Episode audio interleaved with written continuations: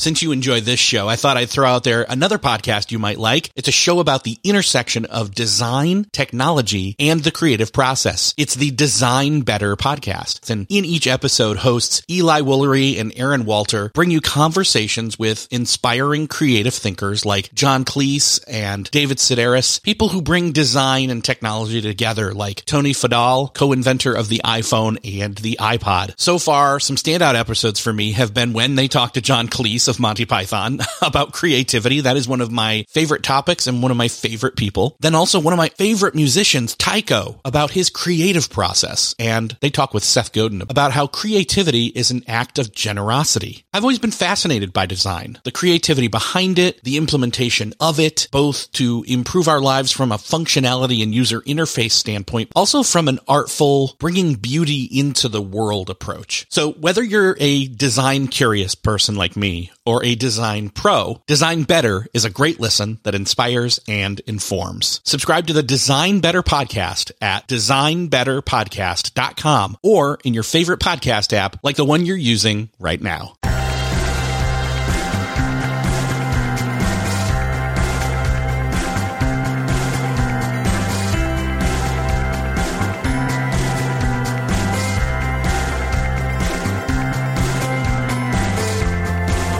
Hello, and welcome back to another episode of Beyond the To Do List, the show where we talk to the people behind the productivity. I'm your host, Erik Fisher. This week, I'm talking with Amy Blankson, author of The Future of Happiness Five Modern Strategies for Balancing Productivity and Well Being in the Digital Era. If you're like me, you've probably had some sort of love hate relationship with technology in your life. Amy and I talk about how to get the pros out of technology and how to place boundaries and buffers and even changes in perspective to keep us from the cons of technology.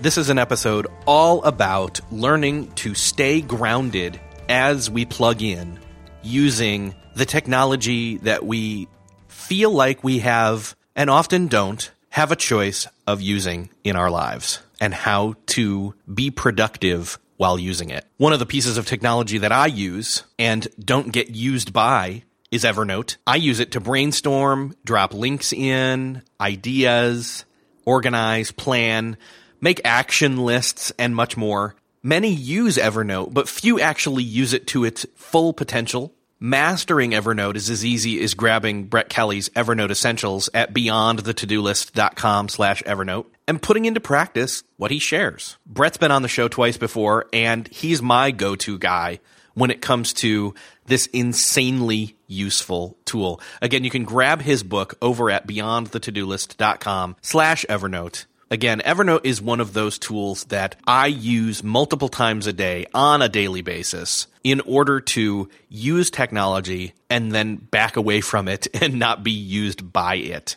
I think you really need to rediscover what Evernote can do for you. And you can do that again with his book, beyondthetodolist.com slash Evernote. Check it out. And now enjoy this conversation with Amy Blankson.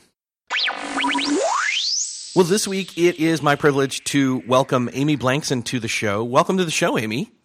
Thank you so much, Erik. I'm delighted to be here. So, your new book, The Future of Happiness Five Modern Strategies for Balancing Productivity and Well Being in the Digital Era. That's right up my alley. I was thrilled to read this. I have had a love hate relationship with technology my whole life, as I kind of get the impression that you have as well. I'm wondering, where do you fall on this? I'm in the kind of borderline between Generation X and millennials.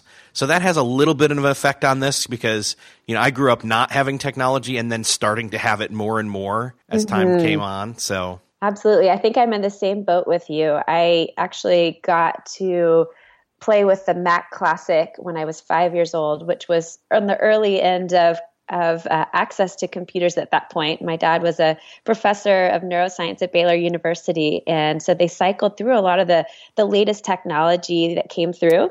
And I remember sitting on my dad's lap and him showing me how to fill up the screen with a fence pattern and then print it out on a dot matrix printer.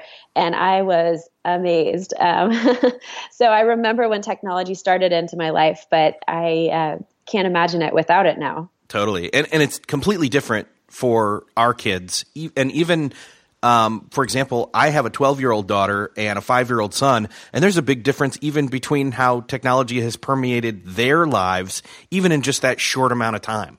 Absolutely. I have a nine, seven, and four year old, and I noticed the same thing that the, the three different children all have different perspectives on technology, as well as different perspectives on how boundaries have entered their life. I've noticed my nine year old is a lot more resistant to having boundaries around screen time and technology in her life because she had a little more open access for just a little bit longer. Whereas the seven and four year old will often say to me, Oh, mommy, I'm out of screen time. Here's my tablet. Oh, wow. Like, oh, well, yes, yes. yeah, see, so that's the think, yeah, that's that's the opposite for my kids. My twelve year old may be a little bit more compliant, and my five year old's like, no, I want it back. Yeah, because I think we we went the opposite direction because we we had less of it when she was younger at about his age, so she's more used to it, although she has her issues. Um, but that may just be the, the age she's entering into a little bit. Absolutely. But then That's with him, yeah. because my my nine year old, so the iPhone came out just about 10 years ago. My daughter turns 10 this month. And so at the moment when the iPhone hit, when she was born, it all happened at the same time the enthusiasm, the pendulum swinging to total adoption and excitement about this new technology. So I think she's just behind where you're your 12 year old was in terms of generation gap. So, your book is all about this living with the complexity of technology and not escaping from it. It's this giant gray area of what aspects of technology are beneficial to us and in what ways, and, and what aspects are detrimental to us, and how can we lean into the good side and you know avoid the the downside and that's all about what you guys are doing over at GoodThink. Can you explain a little bit about your work there? Sure. So GoodThink is a positive psychology consulting firm and we try to take the research that's coming out of the field in real time and translate it into language and practical applications for the general public and specifically employees and individuals and organizations. And so, what that means is that when a study comes out about stress, we try to help as many people learn the results from it as fast as possible because what we saw happening in the field was that there was some amazing research going on about uh, mindfulness and about gratitude and all of these things that we've we've heard are good, but we didn't have any new information about how to use it in our lives. And so we're trying to go from academia to real life instantaneously and get the message out. And for a long time, we've been focusing around um, economic uncertainty. GoodThink got started in 2007, same year as the iPhone, same year as my daughter was born when we started to look into helping people get access to this information, the economic recession had just hit.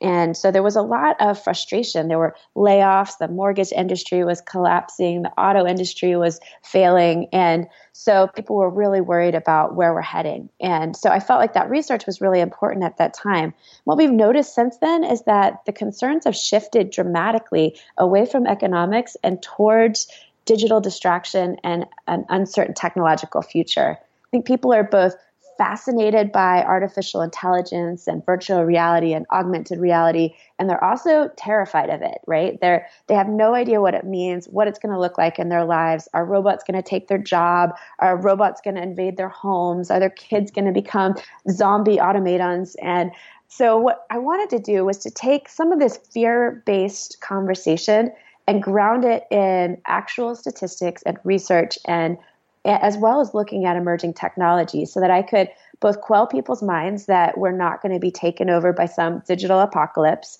but also to bring people to call them to the mat to say, hey, it's time that we start being really intentional about where we're heading because we have a choice. It's like a fork in the road right now where we can either go all in with technology without really thinking thoughtfully about it, and then we'll find ourselves defaulting and reacting to the pressures that are happening within the market, or we can be really intentional and start saying, hey, we want something different out of technology in our lives. We want to create healthy boundaries. We want to associate well being and technology. We want to use technology for its best and highest purposes. So, what do we need to do right now in our lives to set ourselves on that track towards a better future? And so, that's what the whole book is about. It's really from a theoretical perspective and a philosophical perspective, asking these bigger questions, but it's also about what can I do right now in the next five minutes to make my life different so that I can get on that path? And so I try to to walk that fine line there of practicality and big picture at the same time. Yeah, and I love that because really some of the practicality is going to change based on individuality and you can only really gain awareness of your own context in your usage of technology by asking those bigger philosophical and theoretical questions of yourself. Absolutely. And sometimes I think, Erik, that we take sort of a blanket approach. Either technology is all good or it's all bad, or I use, I'm an early adopter or I'm a complete resistor. And I think there's a lot of room for gray space in between there. What we're finding is that some people are actually uh, early adopters, they're, they're uh, tech embracers in one domain of their life, and they're tech resistors in another domain of their life. Meaning, if you're, I, I actually have a good friend who's a surgeon out in Silicon Valley, and when he's in the operating room, he is always using the latest technology available because it really has a purpose for him. Whereas when he's at home, he insists upon using his flip phone to the annoyance of all of the other staff at his hospital who have to page him old fashioned in, in the old fashioned way and they can't get a hold of him or send him text messages or photos.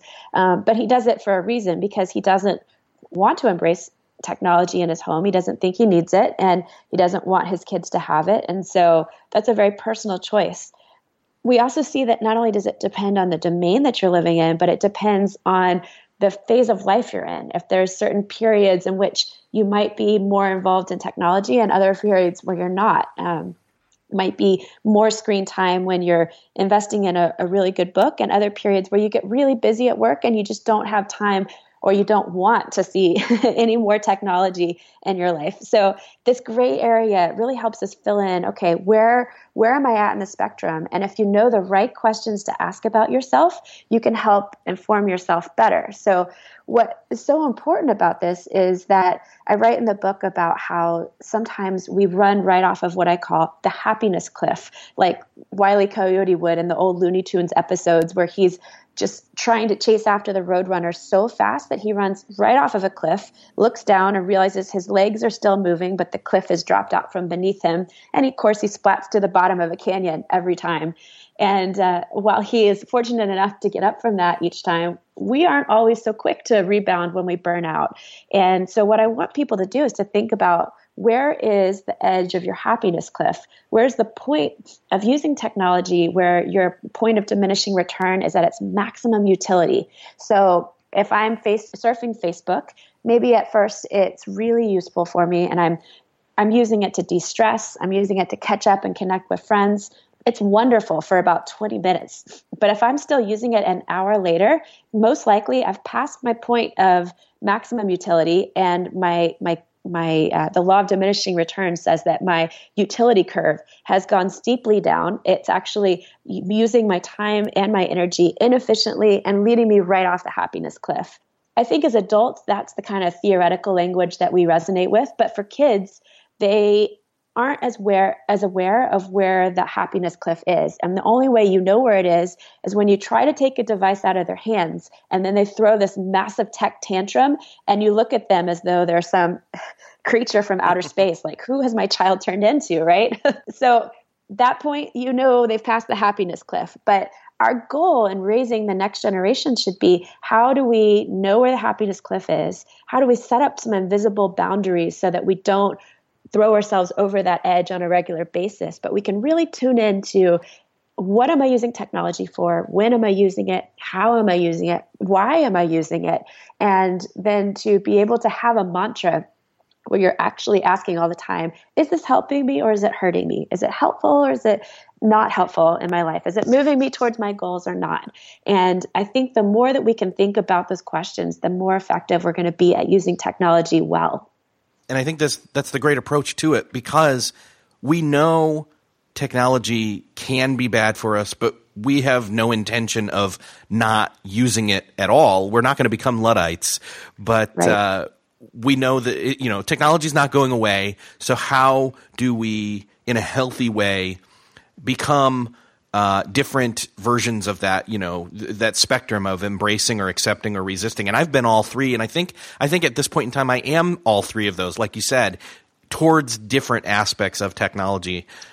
Still searching for a great candidate for your company? Don't search, just match with Indeed. Indeed is your matching and hiring platform with over 350 million global monthly visitors, according to Indeed data, and a matching engine that helps you find quality candidates fast. Ditch that busy work. Instead, use Indeed for scheduling, screening, and messaging so you can connect with candidates faster. I wish I had Indeed when I was in the hiring process in roles in the past because it is a slow, arduous headache of a process to find the right people, or at least it used to be, join more than 3.5 million businesses worldwide that use Indeed to find and hire great talent fast. In fact, in the minute I've been talking to you, 23 hires were made on Indeed, according to Indeed data worldwide. And listeners of the show will get a $75 sponsored job credit to get your jobs more visibility at Indeed.com slash to-do list. Just go to Indeed.com slash to-do list right now and support our show by saying you heard about Indeed on this podcast. Indeed.com slash to-do list. Terms and conditions apply. Need to hire? You need Indeed.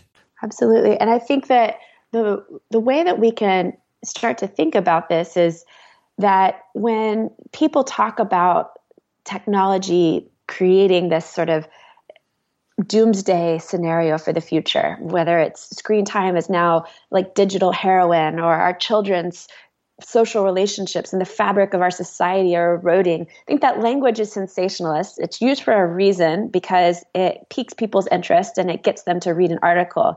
But from a, a perspective of what's helping us move forward in our lives, I don't buy it. And I don't think that language is helpful to us. Um, a lot of times people talk about Pandora's box as though we've released some sort of evil and pestilence into the world by introducing technology into our lives. And some people actually they do want to stuff technology back in a box. I think they would go back to the old days of the rotary phone if they could possibly do it. Um, but I, I really don't think that that's a legitimate solution. I think technology is ubiquitous, it's here to stay. And like you said, the question is how do we use it more effectively? And if you remember this, the history of Pandora's box, when evil was released into the world, very few people remember the story, but it's at the bottom of Pandora's box is actually the only thing left in the box is hope. And that hope is something that can use us to fuel us forward and say, okay, if all of these things came out, what can we use that hope for? What can we use to create a real sense of not only peace but happiness in the future?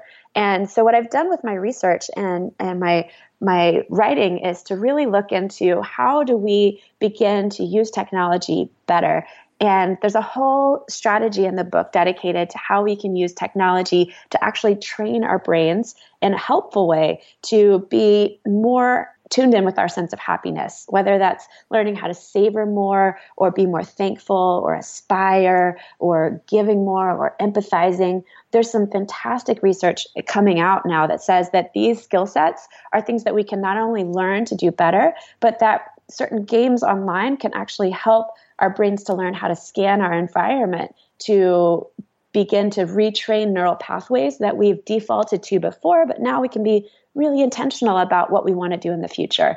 And I think that's tremendously exciting. We've got this confluence of the technological revolution and the cognitive revolution that have, for the first time in history, given us this ability to peel back the layers of our mind, to peel, to peer into our thought processes and our intentions and our goal setting. And if we have this information at our fingertips, it sure would be a shame if we didn't use it. So what I want to do is I want to I want to know what the latest research is saying about how fMRI studies are saying how gratitude can can change the way that our neural pathways are working and how different ways of journaling can actually help increase the neuroplasticity of our mind. I want to be on the forefront of that trend because I think specifically i mean if i can get personal for a minute i've watched my my father go through a process over the last year where he recently got a diagnosis of epilepsy. But for two days on christmas eve day he actually lost his memory and it was terrifying to him. Um, he's recently retired and he was shocked to find that memory was something that could so quickly go. But because he is himself is a neuroscientist he really took some time to um, study his own EEG results to see what's going on in his brain to really start to to intentionally work towards regaining memory and keeping his neural processes at their their fittest level. In the same way we train our bodies he wants to train his mind because he knows how valuable that is to him how important memory and cognitive processes and our thought process is to being able to be our best self. And so I've watched him go through that process. It's inspired me and it's made me want to do the same thing for my mind. How do I stay at my my utmost brain fitness and greatest happiness level? I was uh, really amused slash I don't know what the right word is, but when you told the story in the book about your husband and your father playing chess, could you relate to that one yourself? I could, yeah. So if you wouldn't mind maybe telling a little bit about the, the upside and the downside of that story. Sure thing. So when I got married to my husband, he was my husband was a little bit shy around my dad and and vice versa. And so I was thrilled when the two of them started to bond over this chess with friends app. And I found that they started to engage in ways I wasn't even facilitating their conversation or their connection. They were they were starting to text all the day long about not only what's going on in the chess game, but you know a little bit of trash talking and then a whole lot of what's going on in life. And he talked to my dad more than I did at that point. And so I was like, yes, score one for technology. That's amazing. And then at some point, they started to overdo it with chess with friends. I mean I would find them hiding in the bathroom trying to finish a chess game, or I'd be having a conversation, and neither one of them was looking me in the eye because they were sitting in the same room together playing chess on their phones. And so I started to throw a bit of a, a fit. and I was like, okay, technology, you're losing points here. Um, and so they eventually put the phone down. They started to interact more in real life, which was amazing, um, until they discovered Words with Friends app, and the whole cycle started again. so we see this ebb and flow of technology. I think they they crossed off the happiness cliff, or at least my personal happiness cliff for them, um, and they had to learn a little bit of boundaries about how much is too much to engage. But in the process, there was some really quality bonding going on there that wouldn't have happened in their lives had they not had technology to facilitate that that bonding in the in the meantime. So I thought that was pretty pretty cool. I think it also kind of shows that though most people would say, oh my gosh, like teens these days, they grow up with they, have grown up with nothing but technology, so they're the one they're the ones who are addicted to it. But I think it also goes to show that uh, even though them at their age have grown up in this time period, where again, you know, the last ten years, fifteen years, even with other types of technology, where it's been you know ubiquitous, we've not still, I think, gotten to the point where we've figured out how to have technology etiquette, I guess, in some ways, where we don't have that locked in just yet. And we shouldn't be so quick to point the finger to, well, teens don't, it's all teens. It's because adults quickly over the last 10 years, uh, and I've seen stories of this, like my, my, my friend, uh, his father um, came to visit him and he forgot his phone at home and wouldn't stop thinking about that he'd left it at home and mm. had to uh, you know it kept thinking it kept coming up like like it was a missing a missing limb you know what i mean like we'd gotten exactly. so used to that and then the other that i've noticed is and even in myself personally is even if i'm going somewhere that i know how to get there I will still look it up on GPS. We have unlearned what we used to know and we've relearned this new way of being so dependent. And so adults, whatever age, are just as guilty of this as people who have grown up not knowing any differently. And we all need to approach it from you know, asking these questions of, you know, how do we use technology to thrive in this digital era? How, what should we be using technology for? What should we not be using technology for? You're so right. You know, I think that it's easy to point fingers at the teenagers with Snapchat. And yes, they do have an issue. I mean, we're not going to argue about that one. But I do think that the issue might just look different for different age groups, right? Mm-hmm. The idea of sleeping with a phone by our bed at night, at, especially for our generation, that we justify our use of technology and our overuse of technology because we think it's helping make us more productive. I actually call it phony productivity, though, because um, not to be too punny, but I'm a punny person. Um, but we wind up sleeping with our phone at night. We bring it to bed. We look at it first thing in the morning. We're checking the news feed before we ever look at our spouse or our children in the morning. We've got emails coming through at 11 12 o'clock at night we actually there was a recent phone surveys done um, smartphone users and one third of the respondents actually said that they would pick up their phone during sex I mean, that's a whole nother level of addiction and uh, issues going on, all kinds of issues that I think speak to the volume of the problem, but also the difference in our generation's use of technology. We don't have that space and boundaries. In fact, so many young people today, from the 10 and under set actually accuse their parents of over oversharing on Facebook because they say their parents don't have good boundaries. And of course, parents would say the same thing about their kids, but it's really convicting to hear it from the kids to, that that we have an issue. And when we look at ourselves, it becomes something where we realize that we're just we're just in uncharted territory. And it's not an excuse, but it's really a statement of our time that we have never had to have boundaries before. This is all new to us. So, what do we need to do to create better boundaries now that we see the issues arising, now that we see where we're heading? Let's just put some things in place so that we can be better at focusing and setting intentions and reaching our goals so that it's not phony productivity but but real productivity and real well-being as well. Well, yeah, technology can do so much for our productivity, but we don't stop to think what specifically we're using it for in terms of that productivity. Exactly. And some some of this I'm going to give credit to developers of software and technology as well that they've designed highly addictive games. I mean, there's a a person uh, named Tristan Harris out at Stanford, and he started a company called Time Well Spent that helps highlight a new business model for tech startups that doesn't focus on how often companies are getting page views or how many unique signups they're getting or how how many people are on their mailing list. Their stockholders are actually measuring their app's effectiveness based on whether it actually works, whether it actually makes us more happy or more productive. And I wish more companies would come to that idea. I mean, this whole idea of how many page views you have is pretty pretty new measure of whether or not you're an effective startup. But I think that measurement is driving companies to create more and more addictive software as opposed to more and more helpful software. And so, yes, some of the blame comes to us, but some of it also comes to developers who I think could create a better product that is designed to make us happier and not just not just customers.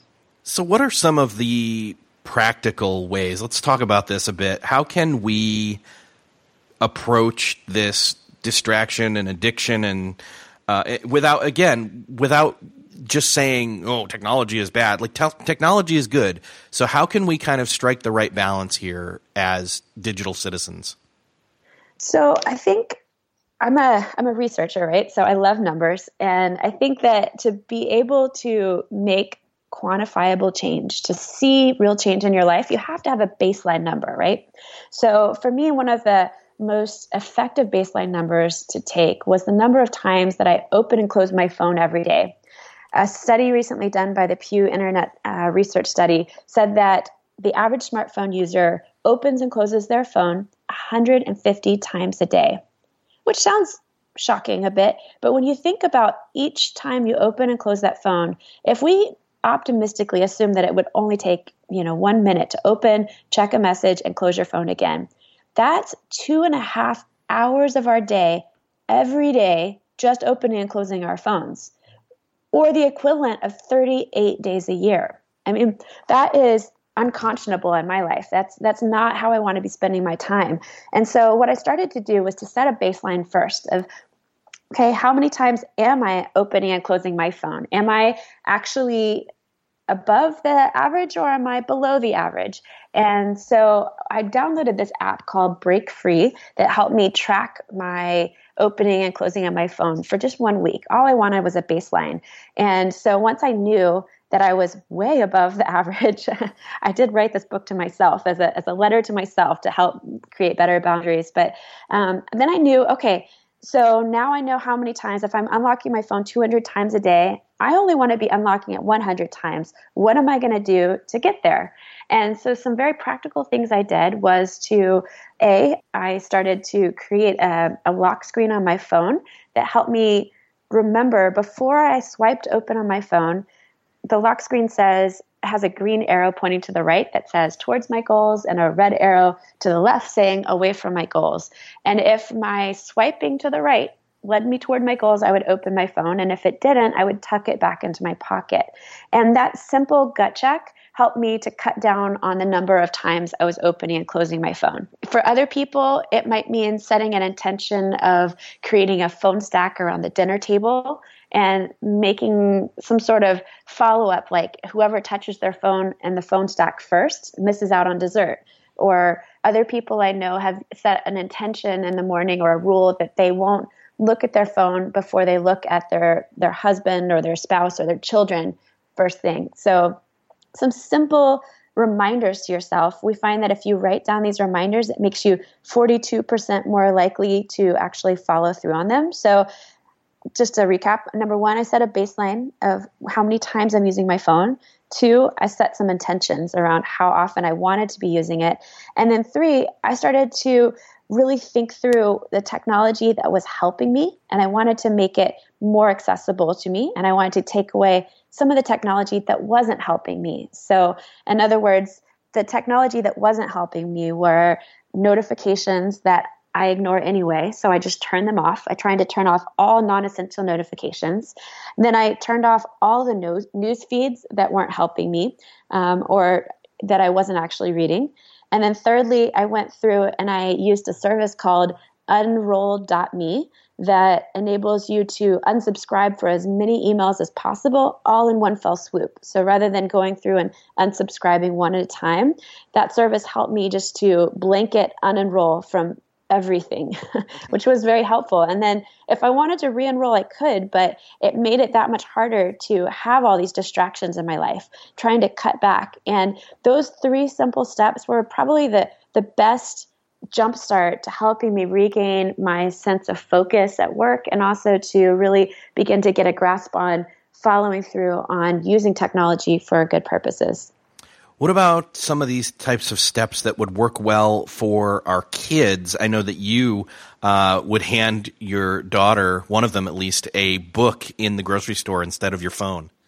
Yes, that helps my kids. But let me back up a step because I actually had to set an intention myself that I was going to take the harder, higher route to helping my kids develop better boundaries. And by that, I mean, when I was going to the grocery store, what I would do is I wanted to get through my grocery list as fast as possible. So I would hand my daughter a phone and put her in the in the, the cart so that I could zip through and keep my focus in the grocery store. And I, what I realized is that's not how I wanted to engage with my daughter. I could be teaching her about the food in the grocery store, or I could be talking to her, or she could be reading. So I started with myself. I made an intention that I was going to make my grocery trips possibly a little bit harder, but I was going to have more quality time with my daughter. And second step was I set the intention with my daughter. I told her today we're not going to do phones in the grocery. Here's a book. And I thought she was going to fight me a little bit, and probably 30 seconds of fighting. And then all of a sudden, she was really into her own book. And she was excited about reading, and she was excited about what was happening in the grocery store. And so that was really a very helpful and effective way for me to make the shift. And what I found was that my fears that the grocery trip was going to be harder were actually completely unfounded. When I actually engaged my daughter, it was actually one of the easiest grocery trips of all. And she got bonus points from the checkout line because the checkout um, woman had actually said that, that she had not seen children reading in the grocery line in so long. So she gave my daughter a sticker. Um, and so it was a win win all the way around. But it really started with me getting over my fear of I won't be able to get things done and refocusing on quality time and who I wanted to be as a parent. See, and all of that doesn't necessarily have specifically to do with technology. It's just that technology can be a part of it, but it's also about like a, a perspective change of what you really want. Exactly. How can we approach this from, say, a, a workplace or a workspace and environment view? What what do we need to do there? So there's a lot of strategies in the books, but in the book, but one of my favorite strategies that I learned about in my research was called the the science of mere presence. And the idea of mere presence is that sometimes an object in our environment actually impacts us without us even knowing. And so recently, a mere presence study was done of a smartphone. And what they found is that if you're working on your laptop or your desktop and you have your phone sitting right beside your computer, which we often do, what pe- what they found was that individuals who had their phone on their desk and didn't even look at it or even touch it were less effective than those individuals who did not have a phone in their visual line of sight. And I found that to be fascinating because what they what they discovered was that the mere presence of the phone triggered this impulse that we might get a message, we might get an email, we might get a call, and so we needed to be paying a little bit of attention to it. Um, I think Cal Newport would call that attention residue, that we're trying to really reserve a little bit of attention just to keep looking over at our phone, just in case. And as a result, our effectiveness would decrease by as much as 11 times because of that. And so, what I do now is I actually either put my phone in a bag beside my chair or I hide it behind my screen so that I can really focus in on what I'm trying to do such a simple strategy. But I think even in conversations, when we're talking to a colleague, you can tell that if you're having a conversation with no phone in hand or in between you, you often look at each other in the eye. However, if you have a phone, if you each have a phone in your hand, the impulse to pick it up and check information or to text each other or to do to do different interactions on the phone is that much higher. And so if you're trying to increase your quality time with colleagues or your effectiveness or charisma in the workplace, putting your phone somewhere where it's not between you and the person you're trying to connect with or what you're trying to do makes it that much more effective. I've actually heard, I don't remember where, there was a group of people, couple a group of couples and they hired one babysitter, which I mean, you know, the, the logistics of this are a little bit messy in my mind as a parent. But a group of couples, they all got together. They said, "Okay, we're going to hire one babysitter to watch all our kids, and only one of us out of all of us in the group is going to have a phone in case of emergency that that babysitter can get a hold of the gr- anybody in the group from, and then nobody else." would have it and and even then they that one person was like the strongest willed of all of them or whatever. And so that's one way to go about even having like a date night where you're fully present with the group, you know? Ooh, I love that. I love that. That's such a great idea. I'm going to share that one with my audiences. Thank you. There you there you go. There's so much more philosophical and theoretical roads to go down with this topic and even practical help in staying grounded as we plug in, as you put it, in the book called The Future of Happiness Five Modern Strategies for Balancing Productivity and Well Being in the Digital Era. Amy, it has been awesome to talk with you, and I hope we can continue this conversation into the future because I know this is a topic that's not going away. Thank you so much for having me, Erik. And I will put all the links to the book and everything in the show notes for this episode so everybody can go and get it because you really need to be thinking about these things. Thanks, Amy. Awesome. Thank you so much, Erik. You can check out the show notes for this episode by going over to beyondthetodolist.com slash 170. And you can check out that episode with Cal Newport over at beyondthetodolist.com slash 169. If either of these episodes are making you think and helping you discover how to have a healthier relationship with technology in your life, please consider going over to those show notes and clicking the share button, whether that's to share it on social media or to send it to somebody specifically and directly through a Facebook message, a Twitter tweet, or direct message or even an email, letting someone that you know that would benefit from those episodes know to go check those out. I would really appreciate it, and I hope that the person that you would share that with would appreciate it as well. Thanks again for listening to this episode of Beyond the To Do List. I really appreciate it. I'll see you next episode.